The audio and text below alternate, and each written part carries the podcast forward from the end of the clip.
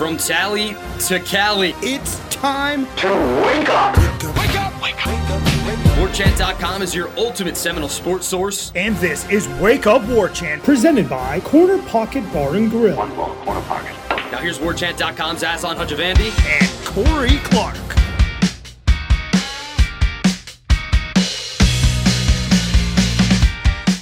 Wake up! It's Wake Up War Chant, presented by the Corner Pocket Bar and Grill in Tallahassee, Florida. CPTallyBar.com is the website. Coming up on today's show, Tanaya Latson, probably the best women's college basketball player in program history, one-on-one with Corey Clark, and we'll talk some football. Wake Up War Chant, presented by the Corner Pocket Bar and Grill, Tallahassee, Florida. Don't forget tomorrow's bingo night over at the Corner Pocket. Today, the lunch special, pressed ham and Swiss. You can check that out from 11 a.m. to 3 p.m., only $8.99, and it comes with a side. Thumbs up if you're listening to us on YouTube. That'd be cool. Five-star rating and review if you're on an Apple iOS device. That would be cool as well. Corey Clark is here as usual, per usual. Corey, how are you, man? I'm good, buddy. I think I'm doing better than you. Sounds like you're still fighting it. How do you feel? I know you don't sound great, but how do you feel? I'm a little lethargic. Got my the only thing is like I cough a bunch, which whatever. But like I cough now, my head hurts. It's weird. It's been on this like day 11 now. But they gave me some drugs over at the hospital, so we'll see. Well, not the hospital. I went to urgent care, or whatever. But I'll be all right. Nobody cares about that. I'll pull through it. I care, man. I appreciate that. Yeah. Well, we'll be busy. I don't care a ton. No. It was more of a passing question. I don't care that much. But I do care, man. I want you to be all right. I don't want you to be sick. That's right. I appreciate that. Thank you, Corey. We'll be busy starting today. Maybe that's what I need. Maybe I just need direction in my life. I need things to do. I don't have children to chase around or a woman to drive me up a wall. Or make me happy, make me whole, make me complete. Right. We'll speak to Jaheem Bell, Jeremiah Byers, Fentrell Cypress, also known as Deuce Cypress in some corners. And we'll finally get to talk to Keziah Holmes. All that later on this morning, so be on the lookout for complete wrap-ups and the video interviews up on our YouTube channel, which is War Chant TV. So Bell, Byers, Cypress, Holmes. Looks like we're doing some sort of quasi, maybe. Alphabetical order? Kind of. Not exactly, though, because we get K.J. Kirkland and Lamont Green Jr. on Thursday. So Green would have been ahead of Holmes. But maybe Holmes, since he's been here a while. Yeah, maybe that's it. Yeah, seniority. Yeah, so that's cool. I was hoping maybe we would get Mr. Sertan, but we'll take these four young gentlemen. Starts at 10 o'clock in the morning. So are you going to be on transcription duty, stenographer Clark? No, actually, didn't know this was coming. So I had a dentist appointment for Thursday at 3, and then Tuesday afternoon they called and asked if they could move it till Wednesday at 10 a.m. And I'm like, absolutely, sure. I'd rather do it in the morning anyway and get it over with. And then I found out 30 minutes later that. That we're getting the newcomer. So I will not be there for the interviews. You won't get my hard-hitting questions or my transcription skills, but I can still write. I can still get those quotes. I can watch an interview and write a story off it as good as anyone. All right, well, there's as good as anyone. There's still breath in Ira Schofel's lungs, so we'll get plenty of questions from him carrying the day, which is But it's also I had the root canal, and now they got to put it. They got to put a crown on it. I mean, this is like a 12-step process, man. This is crazy. I didn't know it was going to be this. I think I went in like early November, and here we are in late January, and I'm still now. I got to get the crown on it. Then I got to get like a temporary something other. Who knows, man? It's a 2-hour ordeal. I don't know enough about dentistry because I thought a crown, just the way it sounds, is you just put it on the tooth and we're done. Yeah, like it should be a 4-minute. But apparently it's very tedious and time-consuming, and it's going to take 2 hours. Well, they cut off what's decayed, and then they put the crown over it. So I thought that was kind of what the root canal was doing. I've made a point of not looking up anything, of the terms of what they were doing. I didn't want to know, and now here I am. Root canal is wild. If you look at your X-rays moving forward, you will see which tooth you got the root canal. Like you will see this white line on your X-ray. Oh, I saw it. They showed it to me. Yeah, it's crazy looking. Yeah. Anyhow, that's our oral history of oral dental history. Of my oral science. Health, yeah. But I don't know. I'm really curious to hear about Bell. I want to hear, maybe what he thinks he can bring to the table or what he wasn't able to bring to the table there in South Carolina this past season. There was really high hopes for him going into 2022, and it just didn't really pan out for him. But he's obviously worth kicking the tires on and bringing into your program at a position of need like that. And then Byers. Really interesting story. Hopefully we'll get some more detail on it, but he's a guy that I think really his trajectory started as a junior in high school, getting an invite to, I think, Prairie View A&M's Junior Day. And then he ends up finding a way to UTEP, and now he's at Florida State. Fentrell Cypress was the number one overall prospect in the portal for a long while until Travis Hunter entered. And then Keziah Holmes, we'll get to maybe see what he thinks about being in a crowded back room. Maybe he doesn't see it like that. Maybe he's realized they're all on fries. You know, it doesn't matter what's going on with milkshakes and burgers. I'm on fries.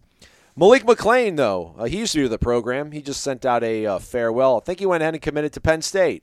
How about that? Congrats to him. I mean, it shows you're in a pretty good place where a player's leaving you to go to a top-tier program like that. So Florida State in a good situation right now roster-wise, right? Yeah, and Trayshawn too. I mean, Kansas State's not a joke at all. They've been that's a good program, and they got Trayshawn, and then Penn State, is one of the third best program in the Big Ten, the top 12, top 10-ish program in the country. So yeah, good for him. I mean, again, I don't know how his career will pan out in Happy Valley. He was just not going to be a guy that got 50 or 60 catches here. I don't know anything about Penn State's receiver depth chart, but I just the look of the offense, the look of the season. McClain was in his second year, and he wasn't an afterthought because that's rude, and he made some big plays. He had a big catch against Florida, right down the middle of the field. Had a touchdown against Syracuse. Had some big touchdowns in his career, but he just wasn't a kind of guy that you went into 2023 thinking he was going to be a vital part of your offense. It was going to be he's going to get 25 snaps a game. Maybe at Penn State he gets 60. We'll see. I just, and judging from the way he said goodbye on Twitter or on social media, there certainly was no ill will there. Yeah, I know. Yeah, he's got two graphics, well, two images. One's a graphic image with some text on or whatever. So he thanks his learning specialists and professors, and also, everybody at Florida State for the last 2 years. So yeah, everyone's leaving on happy terms. That's a good thing. Hey, wanted to get your thoughts on this, Corey. Somebody had tweeted this at me the other day. I forgot to bring it up on the program earlier, but we do know that Tate Rodemaker is going to be back this season because he signed with the collective, the Battle's End. Somebody was asking, what do we think about them have possibly approached him before they had signed Duffy, but maybe he turned it down because he wasn't sure about his future at the time. Is that something? I mean, we didn't necessarily say that they overlooked him to sign Duffy, but it was one of those things where it's like, well, man, I hope they have a plan with this. Maybe it was one of those things where they could have reached out to him. Maybe he was kind of, I mean, I don't want to make you speculate here, but it's January 17th or 18th or whatever. I didn't think about it that way. I was like, maybe they just simply thought that, they would go with Duffy and then see how the spring shook out and whether or not they wanted to extend him an offer. But maybe there was one of those things where it's like, yeah, I'm all right right now. And then he came back to them later on. I mean, that whole process was a little bit curious, I felt. Yeah, it was that you announced the third stringer before the second stringer. But, that I don't know how ironclad those contracts are either. Like, as far as,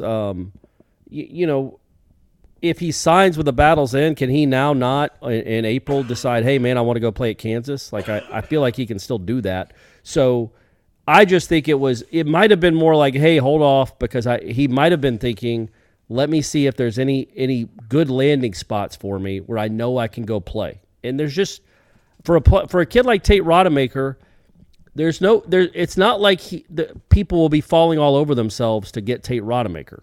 So what's his best alternative? To do what Chubba Purdy did and go be a backup in the cold for a worse program, or stay here and be a backup for a good program where the system, and if you perform well enough, there's a chance you go into 2024 as the actual, the assumed starter. I just feel like it makes more sense for him to do this route as opposed to go fight for a job somewhere else where he doesn't know the coach, he doesn't have any goodwill built up, it's not a system he knows.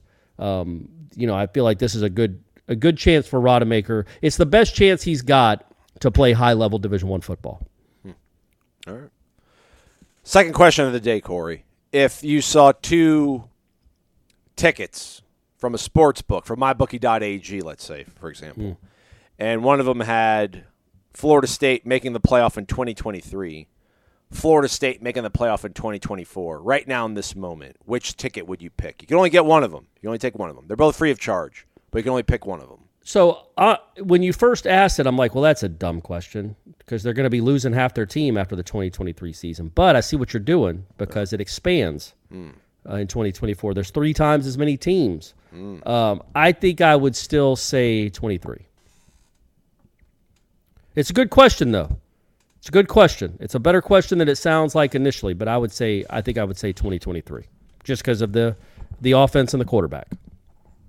Much deliberation, a little bit of deliberation.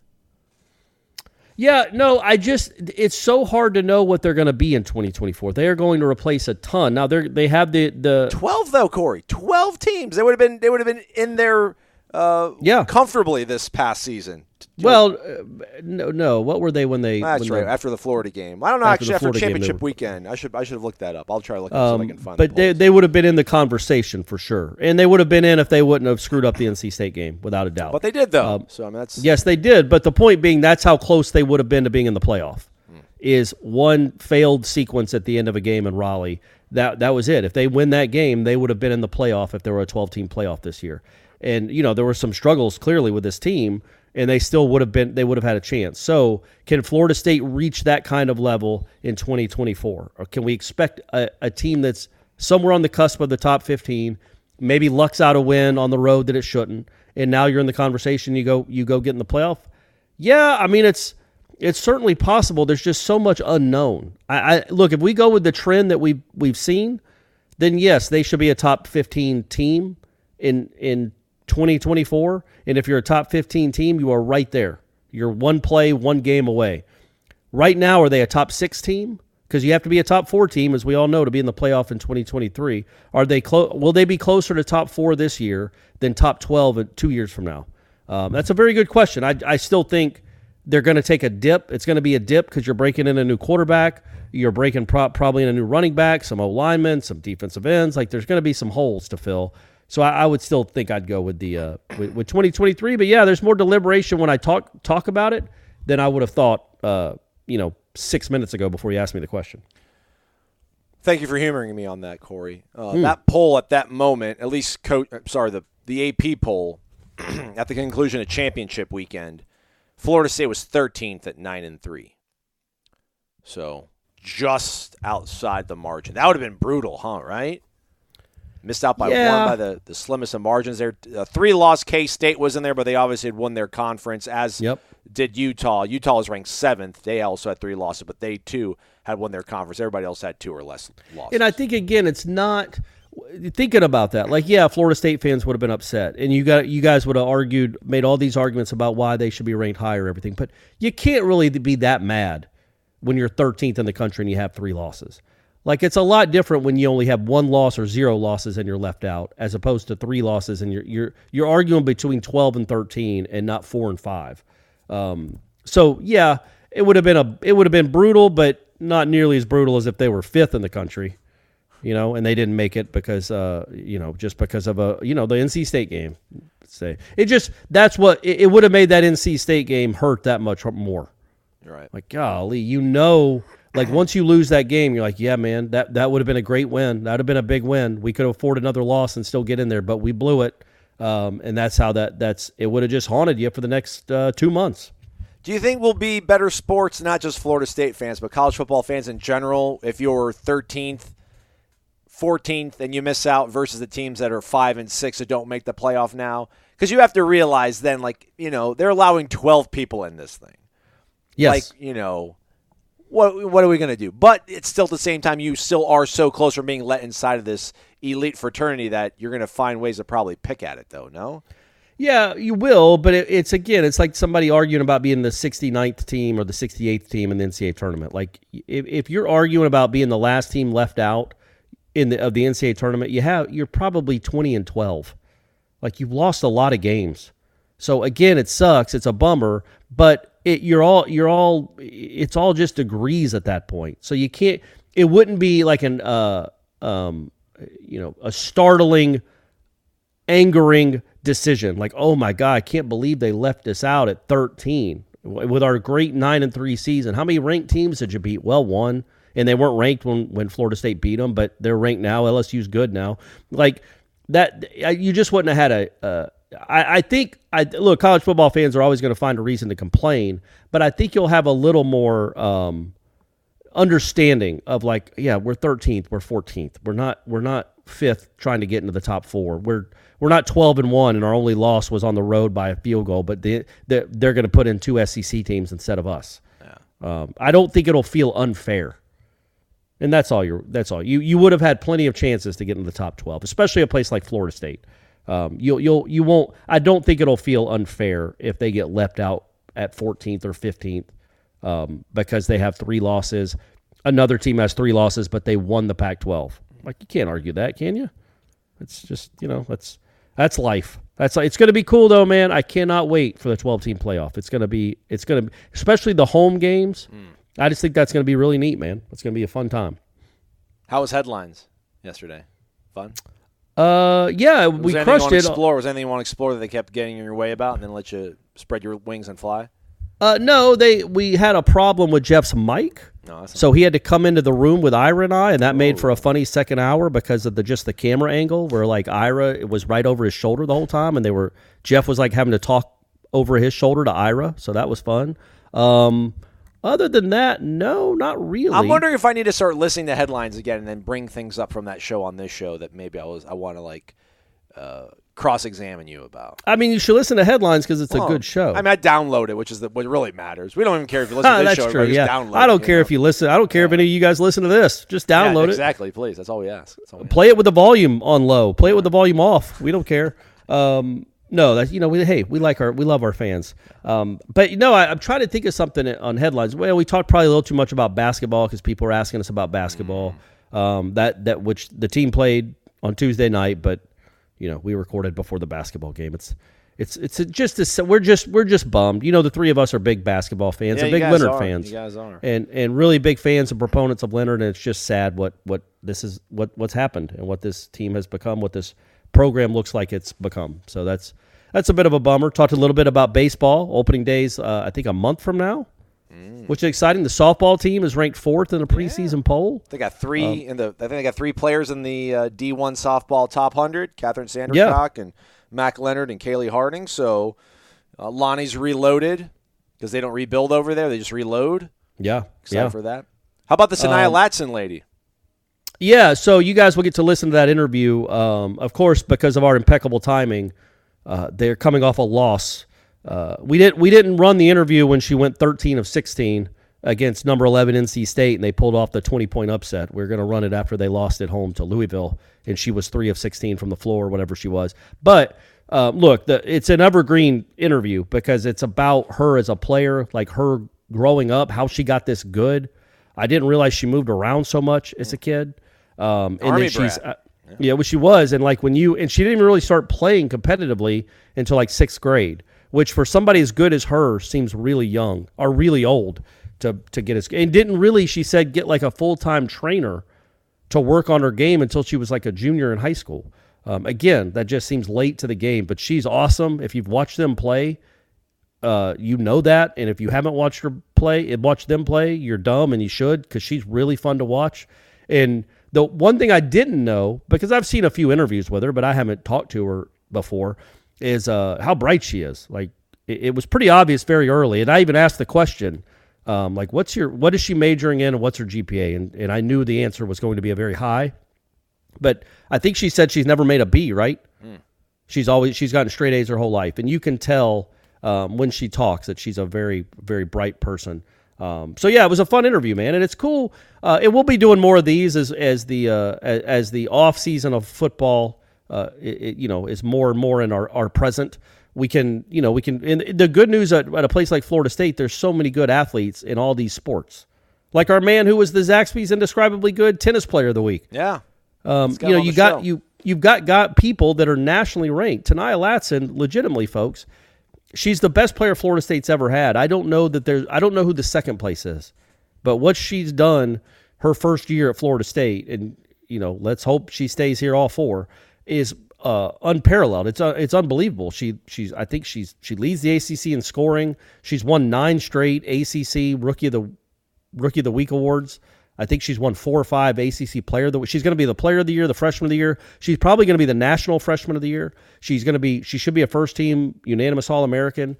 And she's at Florida State, and that's cool, man. And she's really, really fun to watch, and she was a fun interview. So I hope you stick around for that because it's insightful. It's always cool to talk to somebody that's awesome at something. So we will unleash Corey and Tanaya's one-on-one, but a couple of housekeeping housekeeping items here real quick. We'll have a Renegade Express thread posted on the Tribal Council as you're listening to this, so go ahead and get involved, hop in there. We'll break it up into a two-parter, so we'll take your questions pretty much all morning, all day on Wednesday, and then we'll record two shows, and we'll drop one Thursday and then one Friday for you folks as well. So maybe we'll try to get to these questions a little bit more in depth instead of bundling everything together, but or maybe we'll bundle them and just make it two tight shows that are like only 35 minutes each. But also the portal closes today, kind of, as you're listening to this. You can no longer enter your name in the portal after midnight.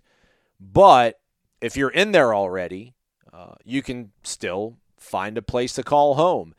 And the deadline to enter into the portal is at midnight. But compliance, which is the part of your university administration that's responsible for processing your information to put you into the portal and get you ready to go, it can take them like 2 to 3 days to put everything through. So while the portal feels like maybe it's come to its conclusion, it hasn't. It's never going to end. It's never going to stop. Two more days, then we'll probably have like a full idea, like by Thursday-ish. Friday, we'll probably have a full idea. I mean, not probably. We will have a full idea by then of who's going to be available for this first window. And then remember, it starts again, and people can start putting their names in it after spring football, like in May or whatever. So the portal's not over. Check out WarChant.com. Michael Langston got you covered on all the stops on the recruiting visits for Mike Norvell and his staff, and if there's any other portal guys that might be coming up to mind. It's a new year, new you, so give yourself a fresh start with MyBookie. Whether you bet to earn or to make the games more exciting, MyBookie gives you the most for your money with their redesigned deposit bonus. Just use the promo code WARCHANT on a deposit of $50 or more to receive a cash bonus instantly into your MyBookie account. Using the bonus is simple. Bet the deposit amount just once, and then you're ready to cash out. No strings attached with MyBookie. Bet on the NFL playoffs, UFC, or play for a big share of cash prizes in their weekly online blackjack tournaments. With so many brands to choose from, you need a platform that makes it simple to bet, simple to win, simple to cash out. It's all there at MyBookie.ag. Use the promo code WARCHANT. Bet anything, anytime, anywhere with MyBookie. Another day is here, and you're ready for it. What to wear? Check. Breakfast, lunch, and dinner? Check. Planning for what's next and how to save for it? That's where Bank of America can help. For your financial to-dos, Bank of America has experts ready to help get you closer to your goals.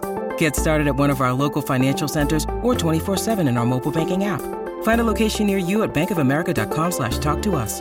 What would you like the power to do? Mobile banking requires downloading the app and is only available for select devices. Message and data rates may apply. Bank of America N.A., member FDIC. When you need mealtime inspiration, it's worth shopping Kroger, where you'll find over 30,000 mouthwatering choices that excite your inner foodie. And no matter what tasty choice you make, you'll enjoy our everyday low prices, plus extra ways to save, like digital coupons worth over $600 each week. You can also save up to $1 off per gallon at the pump with fuel points. More savings and more inspiring flavors make shopping Kroger worth it every time. Kroger, fresh for everyone. Fuel restrictions apply. I'm here with Tanaya Latson. Tanaya, you're awesome. We've all watched you play. It's pretty incredible to watch you play.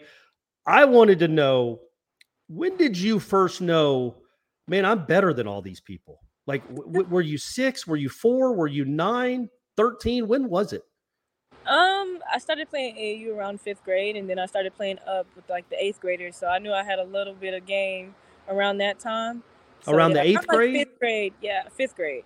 Okay, so 5th grade, though, so you're, what, 11, 10 or 11? I guess that's how old you are in the 5th grade. Yeah. Before that, you were just playing rec ball? Yeah, I was just playing rec ball. I lived on a military base, and that's when I first started playing, like, organized basketball, like, in the 4th grade. So, yeah.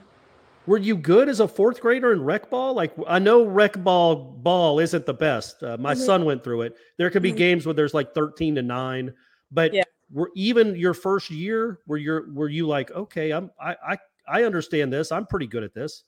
Yeah. I couldn't shoot a lick, but I knew I could get to the basket. So that was my strong suit. So take me then, who was the first person to suggest AAU ball to you? Who was the first person? And I don't know if it was a family member, mom, dad, sibling, that says, you've got something kind of unique here and you need to go play up. You need to go play better competition because you have a chance to be something really special.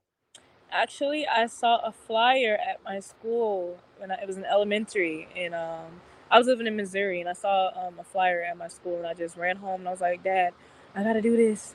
I want to play AAU. So, yeah, that's how it all started. Were you self-driven? You didn't have a parent maybe behind you saying, come on, you're awesome at this? Was this kind of you falling in love with it all on your own? Nah, my dad really inspired me. Well, he kept me going, honestly. Even when I wanted to quit and I didn't think basketball was really for me, he still, inspired me, and he pushed me to keep going. Well, wait, when was that? Weren't you always good? So when did you not think it was for you? I just didn't like the critiquing part of it. I didn't think I did anything wrong, even though I couldn't even shoot. And I had a lot of flaws in my game around that time, and I just thought I was the best and nobody can tell me anything. And I didn't like that part of it. So I didn't like the constant grind. I didn't like it. I didn't fall in love with the game until about 8th grade. That's when I started taking it really, really serious. Was that too also, I imagine even in AAU, by the way, where did you start playing AAU ball? You said Missouri? Yeah, Missouri. Where all have you lived? I lived in Missouri, Hawaii, Texas, and Georgia. And Florida. Yeah. Where in Hawaii? Oahu. Honolulu. Oh. Honolulu, yeah. How long were you there? I was there for about 4 years.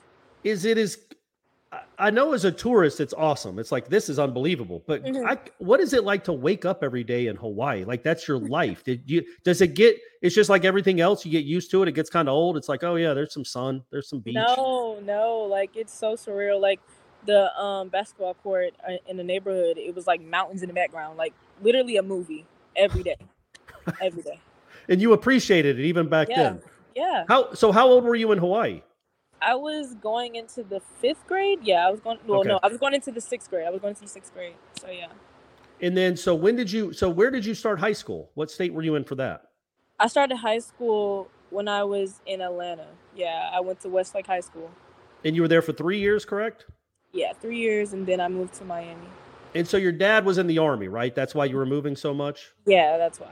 How much does it help? I know at that age in particular, I guess every age really, I'm a 47-year-old man. It can be hard to make friends. It can be intimidating to join a new scene or a new high school. How much did basketball help you kind of ingratiate yourself with new people? Because you were joining people that were probably friends their whole lives. And here comes the new girl. How intimidating was that? And how much did that help that you were, obviously so good at a sport? Basketball really helped me making friends. I was naturally quiet in school, but just getting out there on the court playing against the boys, she can play. So I got a lot of hype off of just that, and just gaining friendships within the team, and that really helped me in regards of making friends. So you talked about how you couldn't shoot when you started. Mm-hmm. Well, now you make. You're like Larry Bird at the free throw line. It's nuts. You're Steph Curry. You don't miss. I'm trying not to jinx you. Yeah. But you got it. What you made? You've already set some records, I'm sure. But how many shots are we talking about you getting up to be that good at the free throw line, or just to be a good shooter in general? But to be that good at the free throw line, how many how much work did it take to do that? Just repetition and confidence. I didn't start training until I was my junior year of high school, and that's when I really started really, really locking in and appreciating the grind. Like I said, I couldn't shoot, so I needed to, implement that in the game. And I shot a lot of free throws with my trainer, sometimes 100 every time we trained, just to get repetition. And I feel like that really helped me, especially for the next level. Was it hey, you've got to make 100 a day. You've got to take 100 a day. Were there goals? Yeah. Each training session, we shot 100 free throws. You had to make them, and they had to be all net. So. Oh, they had to be all net. Oh, okay, yeah. Man. Geez. All right. That's cool. So, then you said that you started training before your junior year, or right around your junior year, you got a trainer. Mm-hmm. So what do you think so whose idea was that? Was that a coach's idea? Again, a dad's idea? Because at that point, as a sophomore in high school, you had to know, okay, I'm going to be able to play college basketball, and I'm pretty darn good, but you clearly wanted to be better. Yeah. So whose idea was that? I think he saw me at a tournament, and he inboxed me on Instagram. He DM'd me on Instagram, and he was wondering if I wanted to train with him. Honestly, I didn't know who to train with or who to, because sometimes trainers aren't the best, and so I just, I was like, I need to pick up on this shooting thing. So I just went with it. And ever since then, he's been my trainer since, and he still is my trainer. So, what's his name? Bernard Pitts, Coach Pitts. And is he in Atlanta? Yeah, he's in Atlanta. So what was it? So Westlake, what was that like going to Westlake? It was fun. I mean, being around my people and, you know, loving the culture that Atlanta has. And I built real friendships. That was my first time, like, really building real friendships in Raven Johnson and Breonna Turnage. So those were my first real friends. And I just enjoyed the moment. We had a really good ride. We won 3 championships when I was there. So, yeah. How much did you play as a freshman? I started, and okay. I played a lot. That figures. Okay. So were you – I mean, I'm trying to think. So you moved in there before your 8th grade year? Like, when did you get to Atlanta? When did you move into the Westlake School District? After we moved from Hawaii, which was after my 8th grade year. Did they know you? Did they know who you were? Yeah, they did. They heard about my AU coach. He had sent Raven and Snoop to Westlake, and he heard about me in Hawaii because I think we had this one big tournament, and a lot of guys from the States were at that tournament, and a lot of recruiters and stuff like that. And he heard about me. He wanted me to play on his AU team, FBC United. And so, yeah, that's when I was recommended to go there and be with Raven and Snoop. So, what's the most points you ever scored in a game? And I'm talking about AU, rec, high school, whatever. Oh, 52. And that was in, I think, AAU. Yeah, that was AAU. I was in the 8th grade, 8th or 7th. Oh, man. What was the score? Like 56 to – did you score all the points? I don't remember the score. I don't. So you score – when you're scoring like you score, I've always wondered this. Because, man, I don't know. I played some basketball, but if I scored 8 points, I would remember all of them. I'm like, yeah, I'm up to 8. Mm-hmm. When you score at the level you do you know, like when you come out of a game, I had 33 tonight or I had 52? Or do you just have a feel that I think I might be around 30? When I was younger, my dad used to keep score. My little siblings used to, too. But now – But did you have a running tally in your head? I did. Do you still? Sometimes I do. Sometimes. Okay. But I mean, it just depends because college, the score is up there. You know how much play each player has, how many fouls they have. So, yeah, that's true. Yeah, you got the box score up there for you. Yeah, we got the box score. So, yeah, that helps me a lot. But I do mentally too. So, I think you have 5 siblings, 6 siblings? 6 siblings. Were they basketball players? Any of them? Were they athletes like you? I have my little brother. He plays football, but other than that, no. So does it come from your mom, your dad, just the athleticism? My dad. Okay. He played football. Yeah. And so with you, and I guess it goes back to the first question I asked you. When did you kind of know I'm built different? Like people can't keep up with me. Most boys can't keep up with me. Most girls can't keep up with me. I'm faster than everyone. I can hang in the air longer. I control my body a little better. Like, was that the same thing 5th grade, or has that just been a constant work and work and work? Kind of both, constant, and I just kind of knew. But I feel like I really got that feeling until now, which is in college, especially playing at this elite level. I didn't really realize my potential or where I could go until now. So I feel like now I'm like, okay, maybe I am I can stick with the best, or I can go pro. And this is like, now that I'm really sure of it, you know, back then it was just a dream, but now it's like, okay, I can really work towards becoming pro. So even your senior year at American Heritage, you weren't 100% sure that you could be a W, or you could play at the, I mean, I know you knew you could play at this level, but play to this level. Yeah. I mean, that's high school. So yeah. Really good point. Like, high school isn't always the best. So, but playing against players that work day in, day out, it's definitely different. And, you know, like I said, just coming in and being in college and playing at this elite level around elite people, that's my, oh, okay, yeah, I can play, or yeah, I'm really good moment. How did the recruitment with Florida State, how did that go? When were they on your radar? When were you on their radar? I took an unofficial visit in the 10th grade here with Raven and Snoop.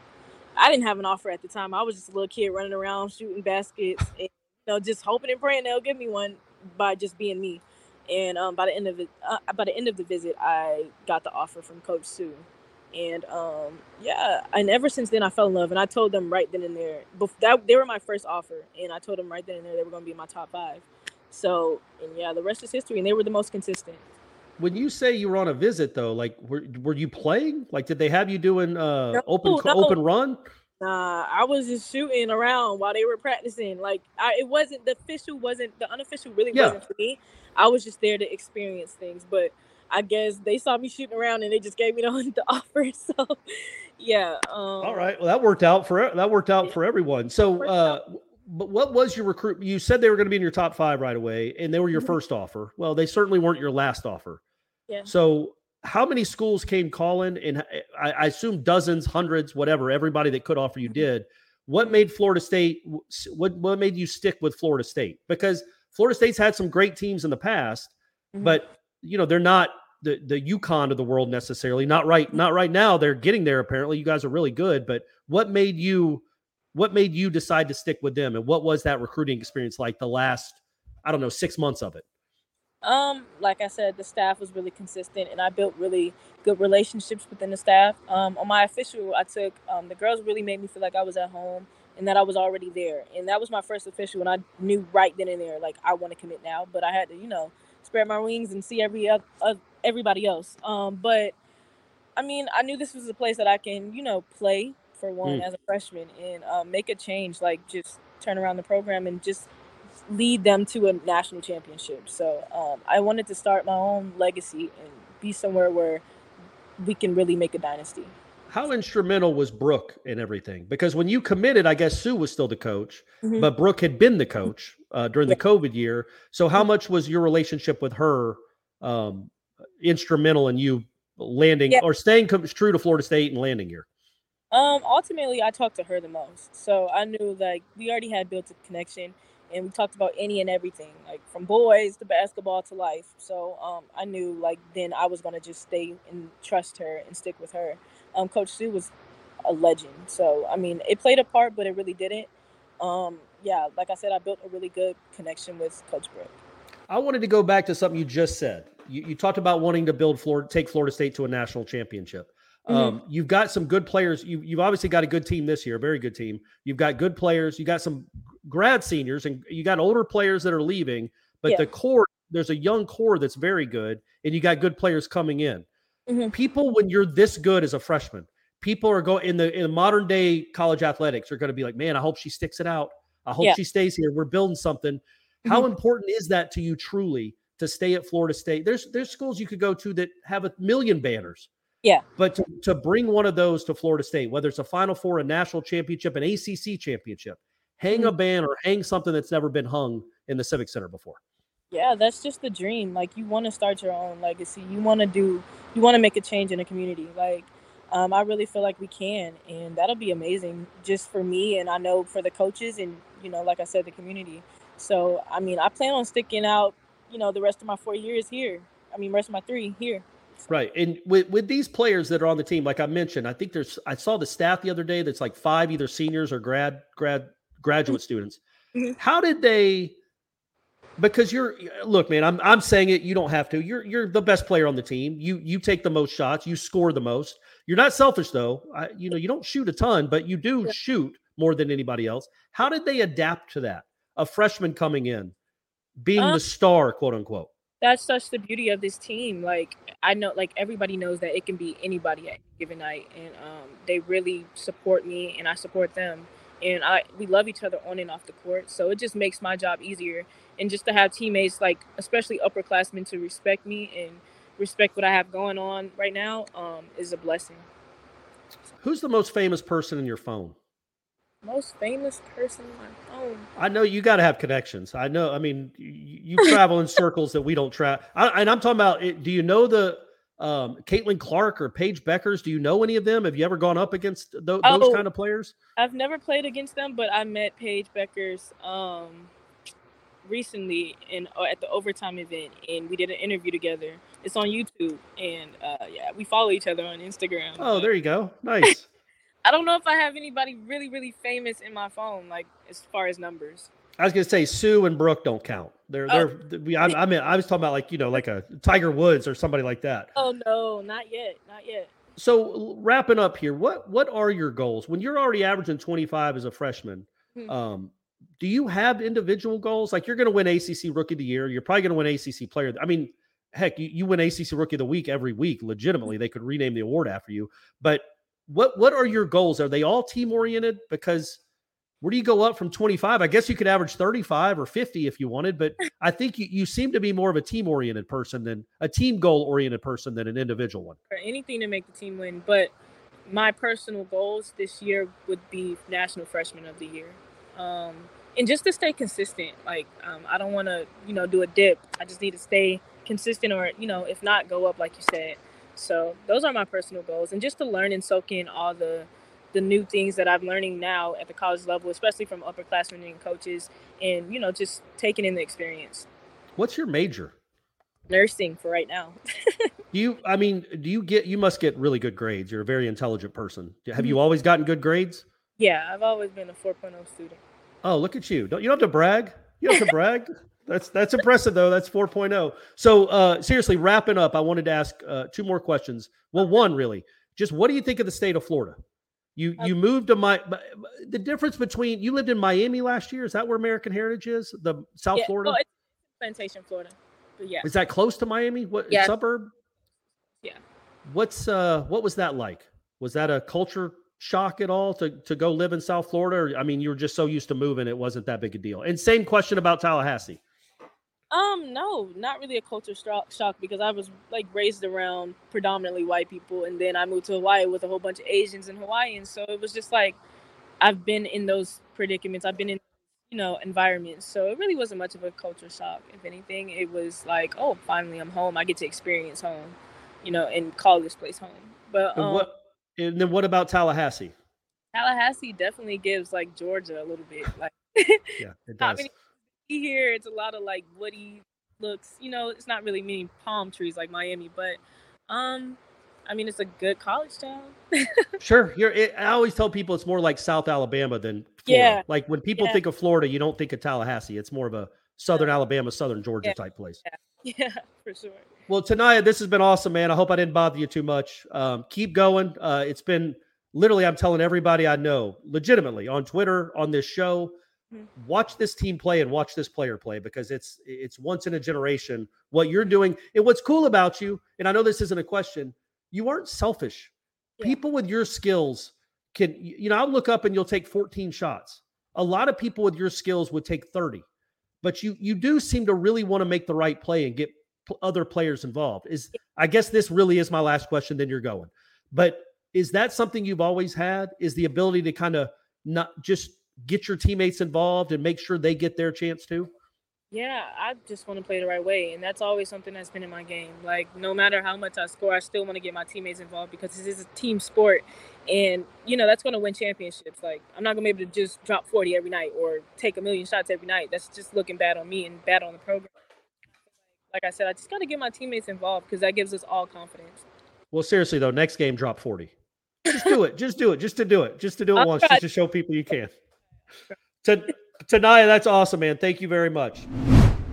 Again, thanks to Tanaya. Well done by Corey on that interview. A reminder, again, we'll speak to 4, I think, newcomers starting at 10 o'clock this morning, so be on the lookout for that over on WarChant.com. We'll have all the video interviews up on our YouTube page, and we'll have, I'm sure, a story up by lunchtime as well. And Renegade Express is up over on the Tribal Council. Go ahead, post your questions. Transfer Portal also winding down, all the news over on the Premium Recruiting Board. For Corey, I'm Aslan. Thank you for listening to Wake Up War Chant, presented by the Corner Pocket Bar and Grill.